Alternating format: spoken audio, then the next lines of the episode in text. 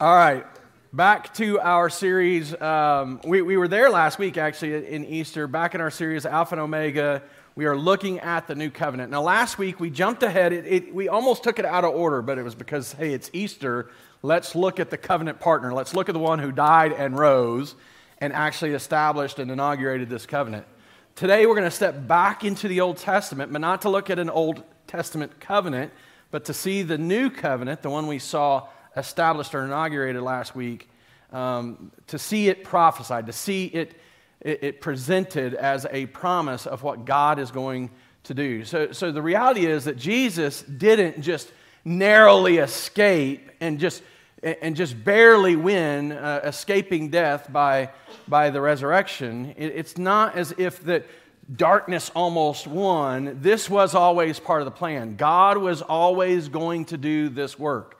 700 years before this work ever started, there was a prophecy from Isaiah that, that hey, listen up. In, in fact, Isaiah 55 uh, 3, he says, Incline your ear, come to me, hear that, you, that your soul may live, and I will make with you an everlasting covenant, my steadfast, sure love for David. He is going to make a covenant, an everlasting covenant, an eternal covenant with David. But David's long gone. David's dead and in the ground he can't possibly be speaking about David. He's thinking forward to someone who is going to, who, who David typified.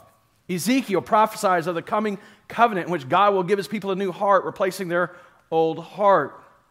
Even Moses, we're going to look at these verses later, even Moses pointed forward to the covenant all the way back before Israel had ever gone into the promised land. God promised through Moses that there would come a time where he would circumcise their hearts, circumcise their hearts, the hearts of their offspring, and that as a result, they would actually be able to love him the way he had commanded them to love him. Maybe the most well known of all of the prophecies, it's the one quoted at greatest length in the New Testament. It's found in Jeremiah 31. That's where we're going to be studying today. But it's promising a day that would come in which God would cut a new covenant. Cut a new covenant. Not, not reaffirm, not, not, a, not establish an old one, not renew an old one. He is going to cut. That's the language that means he's going to make a new covenant. Not, not re, reaffirm an old one. He's going to do something new. And that's what we're going to study today. We're going to see the prophecy of what Jesus had come to fulfill uh, laid out. Jeremiah chapter 31. We're going to begin, for, just for context sake, we're going to begin reading in verse 27. We'll read through the end of the chapter, but our focus is really going to be verses 31 through 37 to, to see this new covenant explained and expressed. So let's read it, beginning in verse 27. Behold, the days are coming, declares the Lord, when I will sow the house of Israel and the house of Judah with the seed of man and with the seed of beast and it shall come to pass that as I have watched over them to pluck up and break down, to overthrow and destroy, and to bring harm, so I will watch over them to build and to plant, declares the Lord. In those days they shall no longer say, The fathers have eaten sour grapes, and the children's teeth are set on edge.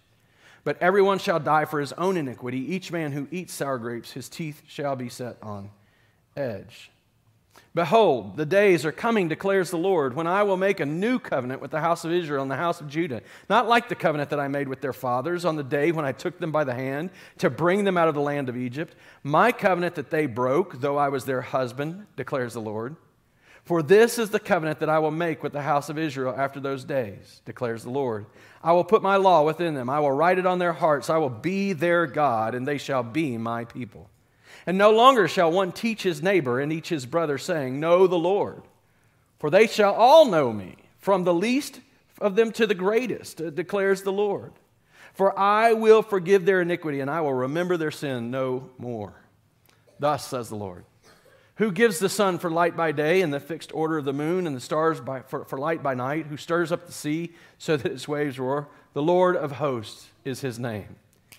If this fixed order departs from before me, declares the Lord, then shall the offspring of Israel cease from being a nation before me forever.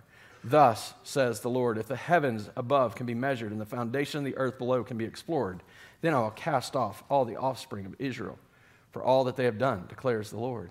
Behold, the days are coming, declares the Lord, when the city shall be rebuilt for the Lord, from the tower of Han- Hananel to the corner gate, and the measuring line shall go out farther, straight to the hill Gareb, and then out to, shall then turn to Goah. The, the whole valley of the dead bodies and the ashes and all the fields as far as the brook of Kidron to the corner of the horse gate toward the east shall be sacred to the Lord. It shall not be plucked up or overthrown any more forever. Let's pray. Father, help us. Let us not lean into our own understanding. Let us learn and hear from your word. But more than just gaining intellectual insight and doctrinal position, Father, by your Spirit, I pray that you'd move upon us today, that you would, that, that, that you would circumcise our, that you would cut away the old dead flesh that surrounds our hearts, that you would make us new. Father, that you would renew us and draw us close, that, that we would know you. And as a result, we'd find great confidence and peace and hope as being your people. I pray this today in Jesus' name. Amen. Now, Jeremiah is a book filled with lots of prophetic promises of judgment. If you've ever read it, it's pretty heavy. It's dark. There's lots of, lots of proclamations of judgment. We, we see that kind of expressed in the opening verses that I read to you that, that God had been watching over them to pluck them up, to destroy them, to tear them down. And in fact, what we find is that when Jeremiah was commissioned of God, when he was called of God to speak on God's behalf, that's what God said to him. This is what I'm going to have you do. In Je- Jeremiah 1:10 he says, "See, I have set you this day over the nations and over kingdoms to pluck up and to break down, to destroy and to overthrow." That's your job, Isaiah. Preach my word and you bring judgment. But that wasn't it by itself. It, it, as much as he had the responsibility to, to preach and prof- profess and prophesy judgment and the tearing down, he was also called, it says, to destroy and to overthrow, to build and to plant. The very thing that God is doing in this, in, in this passage is showing us that there's coming a time. As much judgment as there is, as much reason and right judgment as it could be, there's coming a time that I will be done with the tearing down and the destroying and the overthrowing, and I will plant. I will watch over them to plant them, to establish them. It's hard to imagine when you read a book like Jeremiah, but sprinkled all the way through it. This, these sprinklings uh, of light and hope. To the point that we come to Jeremiah chapter 30 and 31, which is often called by, by people the book of consolation because it's the place where he begins to turn and begin to to speak about the, the good thing that God is going to do in spite of what Israel deserves. So, so Jeremiah definitely goes out and he's preaching judgment. But he is also making it known that God has a work to do that is hopeful. See, we don't, we don't want to get the wrong idea here. We don't, we don't, want, to, we don't, we don't want to spin this the wrong way that, that Israel, right, was just this was, was just this innocent kingdom, this innocent people that God came upon and He found them, and, and they did the best they could. But you know, God just wasn't, you couldn't please God, and so God's going to bring judgment. No, Israel was a faithless people, generation after generation after generation. We've studied that, we've seen it from the, from the moment that, that God began to enter into covenant with people. We've seen person after person after person fail. And he comes to this nation who he has delivered out of Egypt, and he comes to them and he says, I'm going to be your God, and you're going to be my people. And within days, within weeks, in 40 days, in, in, the time that Moses is on the mountain, they have, they have gone from saying, Yes, we agree, we will be in this covenant with you, to give us a cow so we can worship. Right? Build us a statue, give us a God to worship because we don't know what happened to Moses and that God that spoke to us in power that we were so afraid of before. And then the following generation after generation after generation, failure after failure after failure. What's shocking about this book is not the judgment. What's shocking about the prophecy that there is any hope? Judgment was exactly what they had coming. You'll be blessed if you obey me, cursed if you disobey. But here we are in the book of Jeremiah getting glimmers of hope, the promise of a new covenant, a covenant that God was going to establish. God, the creator and the covenant maker, promised a new covenant through which he would make his covenant people new. God, the creator and covenant maker, promised a new covenant through which he would make his covenant people new. Now, here's the issue that's set before them. Really, not a lot different than us. But we have Israel, the northern kingdom, we have Judah, the southern kingdom. They're, they're, they're a divided people. And set before them and the prophecy of Jeremiah is well, we can, we, we, we, can double down on what God had said before. We can cling to that old way. We can hang on to those old things and think that in some way we're finally going to be the generation that's going to figure it out, and it's going to get it right, and going to keep the covenant. Or, while we wrestle to do these things imperfectly, we can look with great hope to what God has promised He will do, to what God has promised He will accomplish. Not because of us, but in spite of us. Not because we deserve it, but because of who He is. There's actually a lot of parallels between them and us. And, and I think of this in terms of us living here in the U.S., but it's truly uh, worldwide. There's a reality in which we, we aren't Israel. No one else has ever been Israel in the world. There's only one, been one nation in which God has entered into a covenant with people. But, but as I think in terms of the U.S., I mean, there have been ways in which many people in, in, in our history have sought to set the U.S. out as a Christian nation, as a, as, as a nation set aside and, and, and holy unto God. And now, everywhere we look, uh, is there a lot of signs of that still? So we were, we were in our church history class that one of the, one of the lessons this week was around um, the Great Awakening and God's movement of His Spirit. And they were talking about the depravity of, of the people of that time. It was like the 1700s. pointed out the sexual immorality, the, the, that, um, oh, there was an advertisement going out that you could get your, your come get your, your drink, your alcohol, and maybe your neighbor's wife or something like that. It's like that's the world, that, that's the 1700s, all right? We're thinking back on this time of Puritans and, and this time where people had it together and this godly people back then. No. But I couldn't help but think that's where we're at. I mean, we're arguing over what's moral and immoral when it comes to sexuality. We're arguing over whether gender is a defined thing according to God or, or just how I feel. We're arguing over whether children get to chart their own course or are called to submit to their parents. We're, we're arguing over whether the church has a place in this culture at all anymore and what should we do. We're, we're, we're arguing over things that would demonstrate that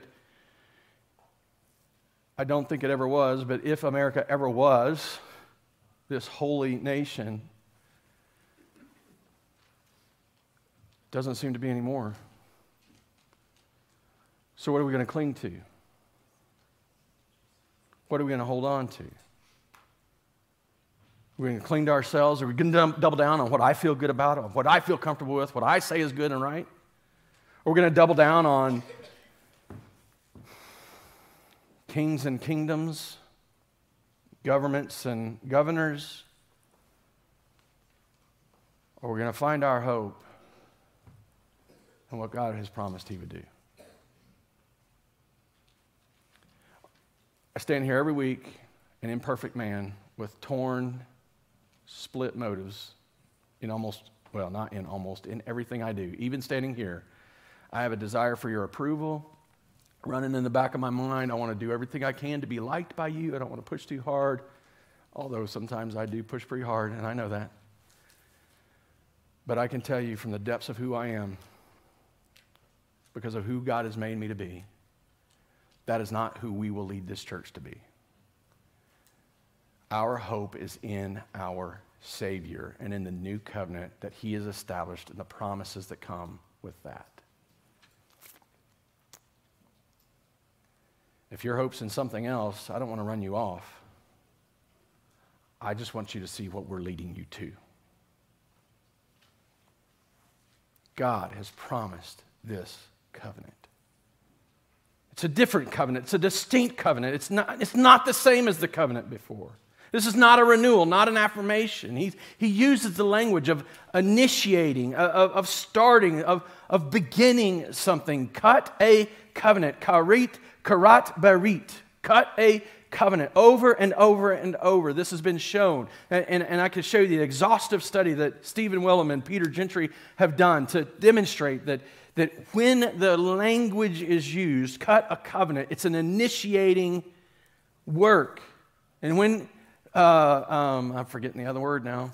But when it's established or make a covenant, not, not make, when it's establish a covenant, translated in the English, it's a reaffirmation. It might be a renewal, but, but most likely it's a reaffirmation of a previous covenant. God is going to make a new covenant. And Jeremiah actually says that new covenant. We saw last week that Jesus picked up on that language and used that term. I, this is my blood for a new covenant. God is doing something that's distinct and different than what was before. Now, as he speaks, you can see that there's some continuity.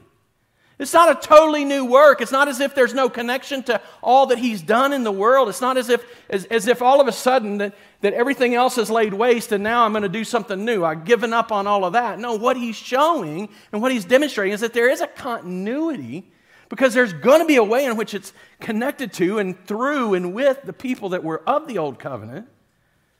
But there's a clear discontinuity to it. It's absolutely different. There's different promises, a different nature to it. So, although there's continuity, there is clear discontinuity. This is a new covenant. And what's he covenanting to? What's God promising in this new covenant? This isn't readily apparent. It's not like it's stated out plainly. But first and foremost, I'd say that he's going to unite his people. It's a covenant to unite his people. So David's the king, right? So Saul is, is chosen by the people. They reject God and they choose Saul as the king, and Saul displaced as the king. He's removed as the king by God because of his, his um, rebellion and a lack of holiness and a lack of representation and reflection of God. So God chooses David, anoints David king, and enters into a covenant with David. And he says, Hey, your son, I'm going to establish your son forever. And, and Solomon's born and takes the throne. And it appears at first that, that, oh man, this might be it. Solomon's a good king. God made him wise. God made him wealthy. God gave him great influence in the world. But as Solomon got old, all these wives that he had given himself to suddenly start to have a strong influence on his life, and he begins to build temples for idolatry. He begins to build places of worship for his wives to attend, and he begins to worship with them. And he turns his back on God. And so 1 Kings 11, you can read about it. He goes and, and, and does all of this stuff, and God says, You know what? I'm taking the kingdom from you. I'm not going to do it while you're alive because of my servant David. Because of my commitment to your father, I'm not going to take it from you while you're alive, but I'm going to take it from you. Because of my servant David, I'm also going to leave you one tribe. So he leaves him Judah and really Benjamin. Judah and Benjamin were together in the south, Israel's in the north. And so when God comes and prophesies through the prophet Jeremiah, these two kingdoms are now two different kingdoms. And someone that wasn't the son of Solomon, Jeroboam, the son of Nebat, takes Solomon's place in the northern kingdom of Israel, and a line of kings begin to extend. And then David's, Solomon's son down in the south, ends up getting to rule over. And, and the reality is, is both of these are going to end one day. We get to see them, well, get to see them, that's unfortunate language. We have to watch them fail and fumble and fall. And eventually, there is no king sitting on the throne in Israel. But David is David, or not David, but God has said, Look, I am going to do this work. I'm going to make a, a covenant with Israel and Judah. They're not going to be two kingdoms, not going to be two nations, not going to be separate. I am going to bring them back together. Now, we don't know exactly at this point what that's going to look like. He's not giving them details, he's just saying this is what's going to happen. I'm going to make this covenant with them. Looking back from the New Testament, we can see that work. But, but right now, in this prophecy, all we know is that there is a uniting covenant, a covenant of unity that's going to bring these two kingdoms back together. So then next we see God promised a new covenant that would renew the heart of his people. Renew the heart of his people. Look at it, verse 33. He says, Behold, the days are coming, declares the Lord. I'll make a new covenant. It's going to be distinct, not like the covenant that I made with the fathers, right? It's going to be different. For this is the covenant that I will make with the house of Israel for those days. Or it, after those days, declares the Lord. I will put my law within them, I will write it, write it on their hearts. He is going to do something that's internal. This is one of the differences, a big distinction. So when, when God gives the law before, he gives it through the prophet Moses and, and or, or his, his prophet Moses. Moses carries it down the mountain on two stone tablets. And he carried it down the mountain and he got to the base of the mountain and he sees them worshiping this false idol, this, this other, this golden calf. And what does he do with those tablets? throws them on the ground, and it breaks. It's almost symbolic of the breaking of the covenant.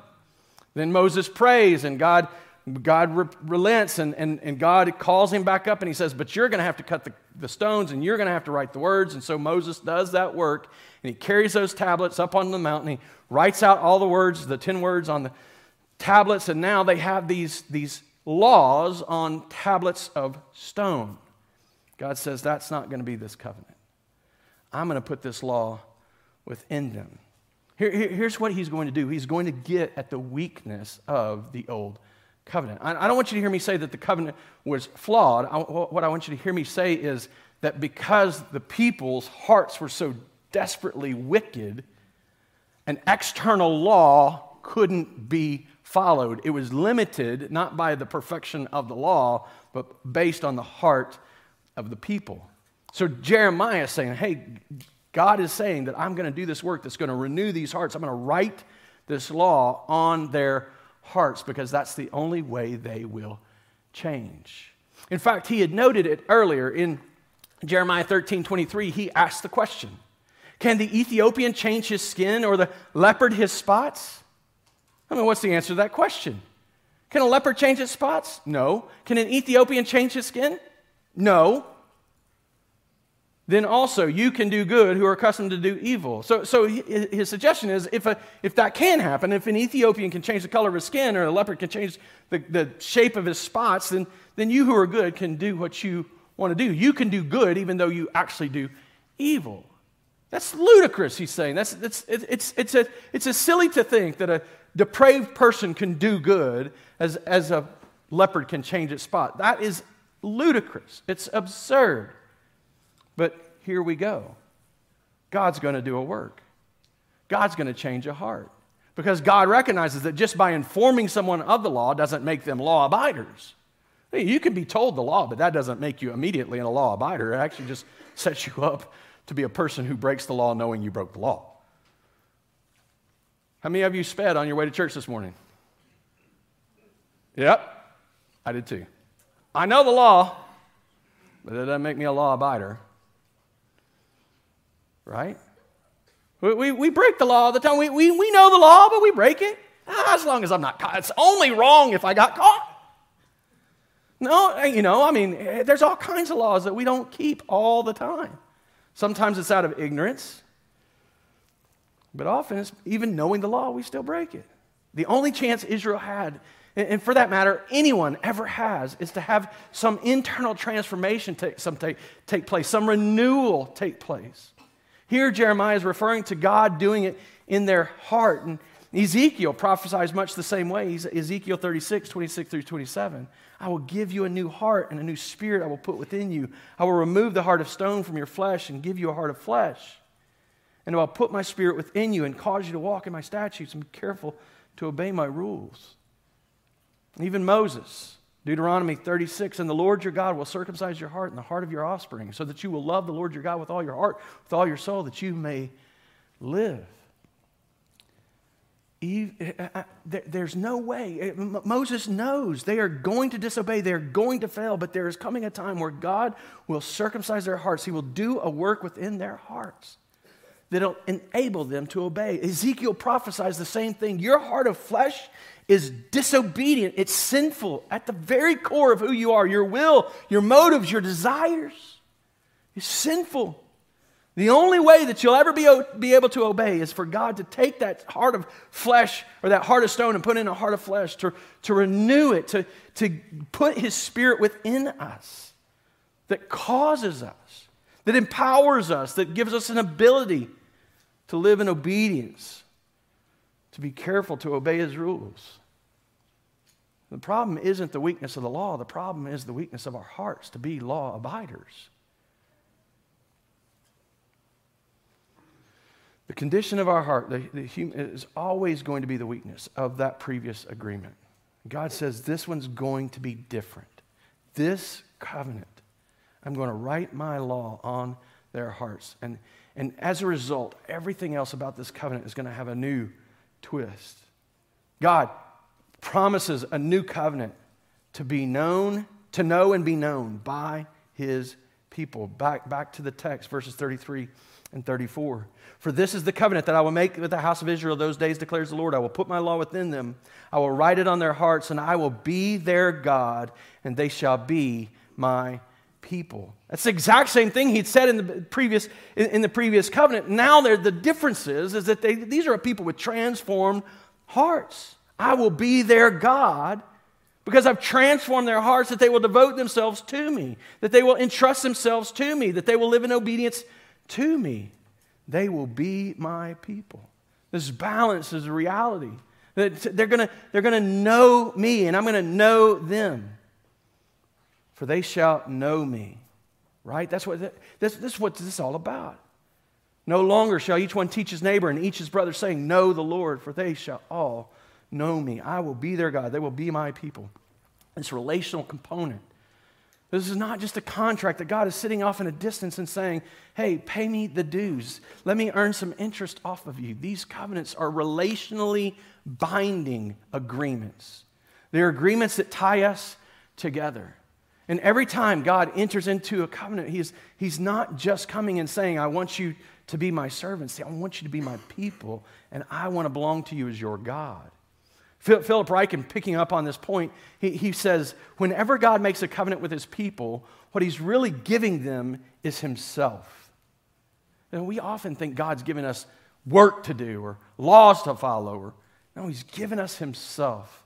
Thus, the primary blessing of the new covenant is friendship and fellowship with the triune God. This is the crown and goal of the whole process of religion, namely union and communion with God.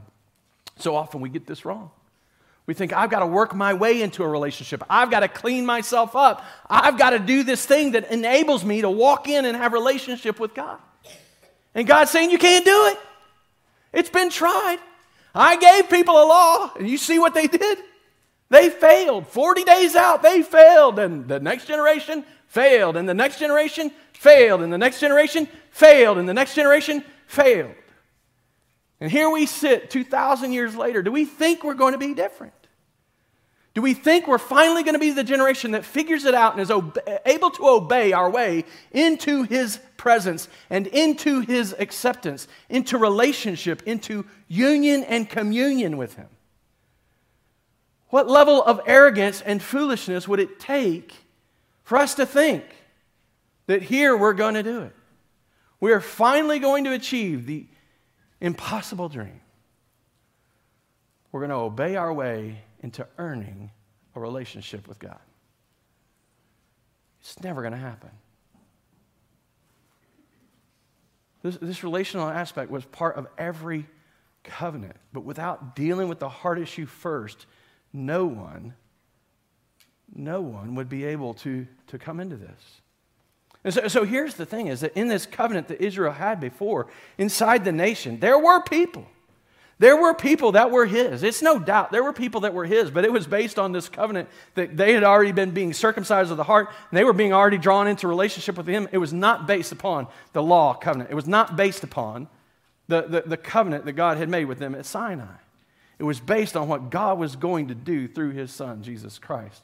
So if you can look back in the span of time, you have the nation of Israel. That's a covenant people. Here's this covenant people. And inside of that people, alongside those who were not his by this new covenant were these that were being circumcised in the heart, that were truly Israel based on what God was going to do. All the way back, reaching back, they were looking forward in time, anticipating what God was going to do, hearing the word of Moses and saying, One day God's going to do a work, and I'm entrusting myself to that work. One day God's going to do this work. Standing right next to a Pharisee who said, Up, oh, look at what I've done for you, God. Maybe they weren't called Pharisees all the way back then, but people who stood self righteously before God. God says in this new covenant, it's not going to be such a thing.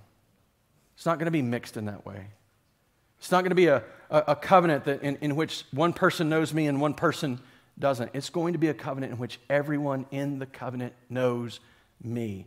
I will be their God, and they will be my people. There is no mixing. And we know we're not there quite yet. We know the parable of the, the chaff and wheat, that inside of, of the church in this age, we still have weeds next to the wheat. We have chaff next to the wheat. We have the enemy sowing seeds and putting, putting people in place inside of local congregations. But God knows his covenant people. And one day he will call those covenant people out to be with him forever.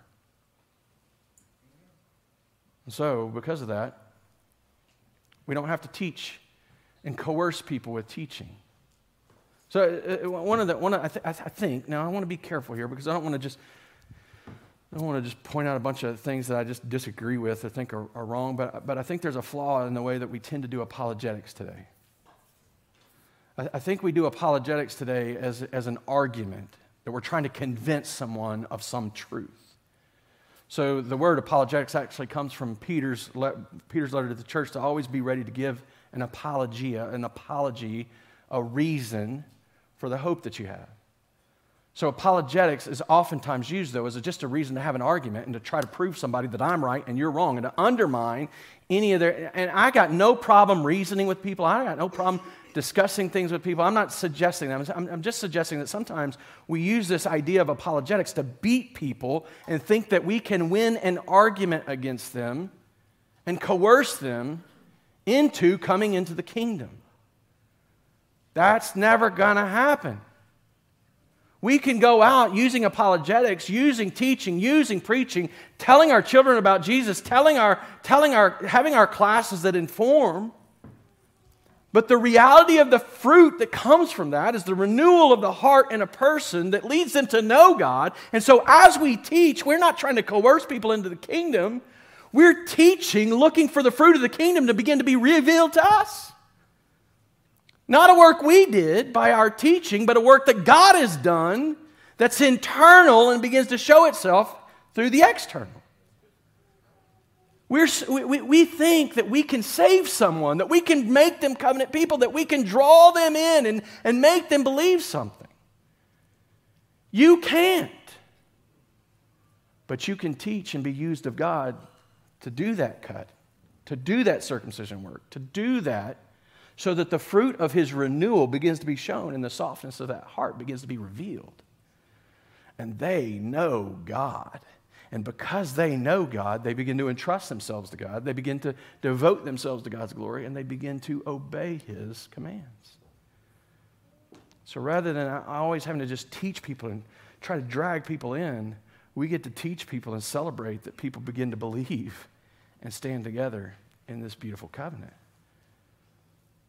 God promised a new covenant to unite his people, to renew the hearts of his people, to, to, to know and be known by his people. And, and he promised this new covenant to forgive and forget the sin of his people. Now, the old covenant didn't overlook sin. It's not that it ignored sin. In fact, there's a whole list of sacrifices, a whole list of days that are supposed to be celebrated to deal with the reality of sin a whole list of, of, of ceremony and processes in, in, which priests would have to atone themselves. They'd have to, have to dedicate and cleanse altars, and they'd have to take specific animals. I, I don't know how many animals were killed. I, have seen estimates of 15,000 animals a day in, in, the time when Israel was living according to, to, to try to uh, uh, uh, atone for sin, to try to do something about their sin. It's obvious it wasn't working. It wasn't lasting. Because tomorrow, when they woke up, there's 15,000 more animals that got to be killed to deal with the reality of their sin. But it's not that the old covenant ignored sin, it was just unable to deal with the sin. It was only unable to satisfy God's right and just wrath against sin. God says, I'm going to make a covenant.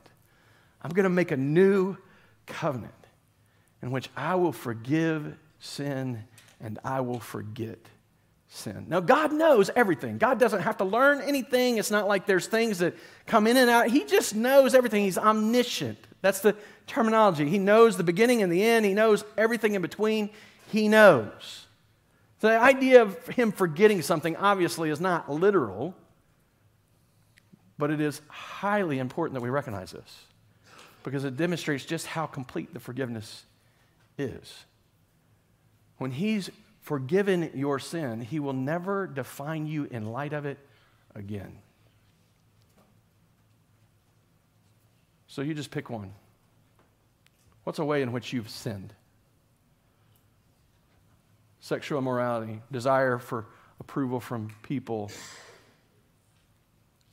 drunkenness. I mean, the list could go on if you've heard my story, I mean, I, I was seeking, I was the person who was trying to make up new ways to sin, right? Like that was who I was.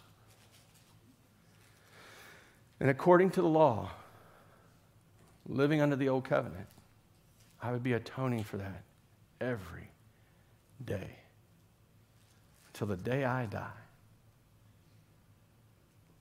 It would define me,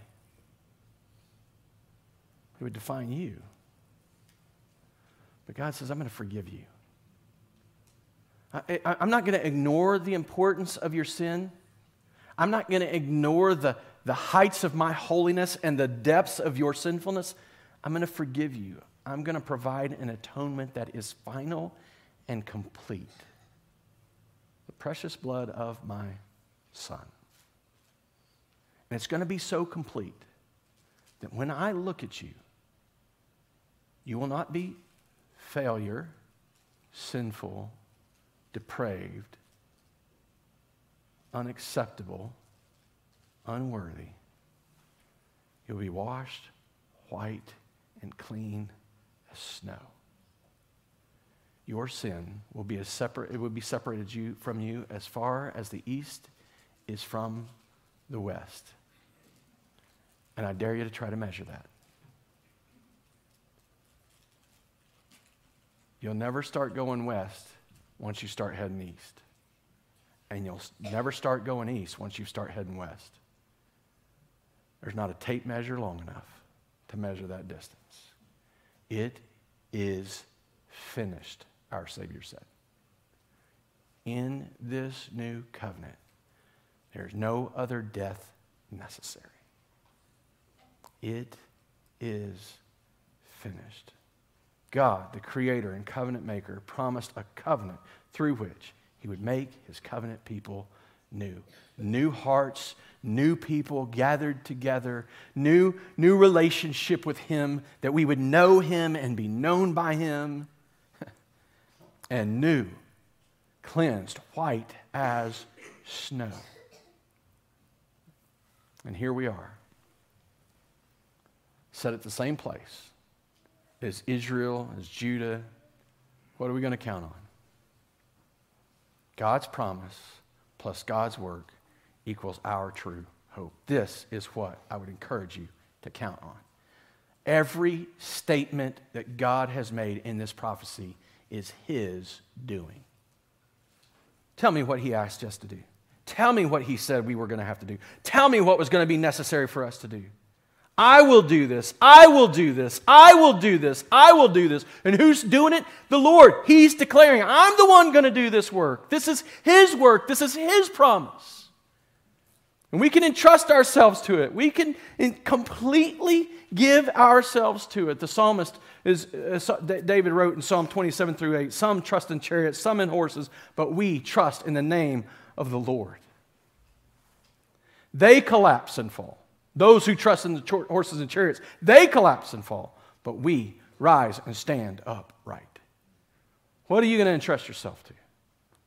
What will you believe? What, what are you going to, to find your hope in? What are you going to seek out peace in? Governments and world powers?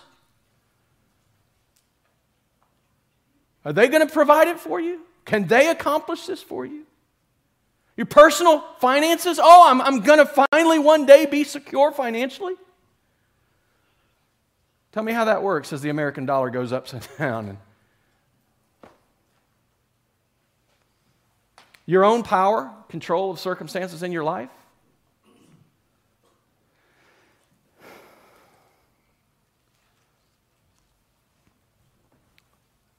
It, it, might be possible that the reason that there's such high levels of anxiety and fear and worry and trust, distrust in the world it could be chemical, it could be problems physiologically. I, I, I don't doubt that those things exist. Or it could be that we are farther from knowing God than we've ever been. And that the form of religion that used to give us some structure has absolutely crumbled. And we've recognized that not only is no one else able to control it, but we can't either.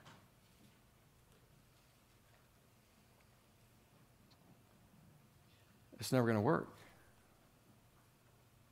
How about your forgiveness? You, you, not, not, not meaning I got to find a way to get forgiveness. I'm talking about trying to forgive yourself for all the junk you've done in your life.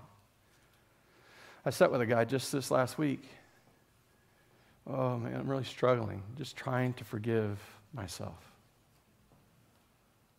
When will you have ever done enough? When will you ever make up for all the wrong you've done? Before we left that conversation, I, I, stopped him. I said, You know, I, I listened to you say that. I, I, let it go, and, but I can't walk away. The quickest path to being able to forgive yourself is actually just to trust that in Christ you are forgiven. Your forgiveness of yourself matters very little when you recognize that the King of heaven has completely forgiven you. What will you entrust yourself to? What is your hope? This new covenant or your own forgiveness of your own sins? Acceptance and belonging to whoever will have you? Knowing and being, or, or, or being know, knowing and being known by God? Which, which will you find your, your hope in? I just take whoever will take me, whatever community will have me, whoever makes me feel comfortable about being me. Well, what happens when you quit being that way? Or quit doing that thing. Or life changes and you can't participate in that same activity. Those people are gone. I'll never forget being told by, I told you, my life was a wreck. I mean, I was a wreck. And I, I, I was told directly by a guy, he actually came to the church for a while, he's not here anymore. But I was told by a guy and, uh, when I was still at work in aviation, man, we miss the old Seth. Now, the old Seth that he was talking about was a Seth that was running from God, that knew he was running from God, that was angry and bitter and an infant throwing a fit. But that old Seth would go out on uh, weeknights and get so drunk that he couldn't remember getting home, show up still drunk to work the next day.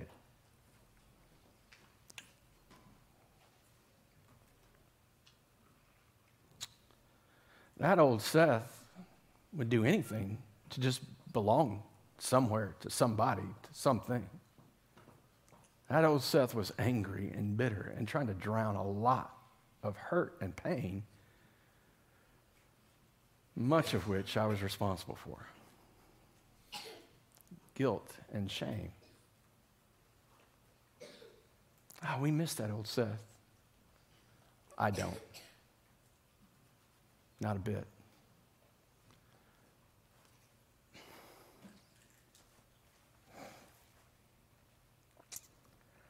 I am my God's. I belong to Him and His people. And there is nothing that can change that. Where are you going to find your hope? Where are you going to find that? Just taking whatever will take you, whoever will take you? Belonging being accepted and received and known by God.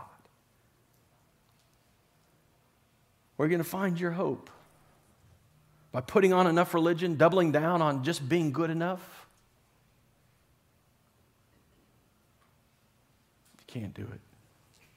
Now, I'm not giving you permission to run out and just do whatever you want to do.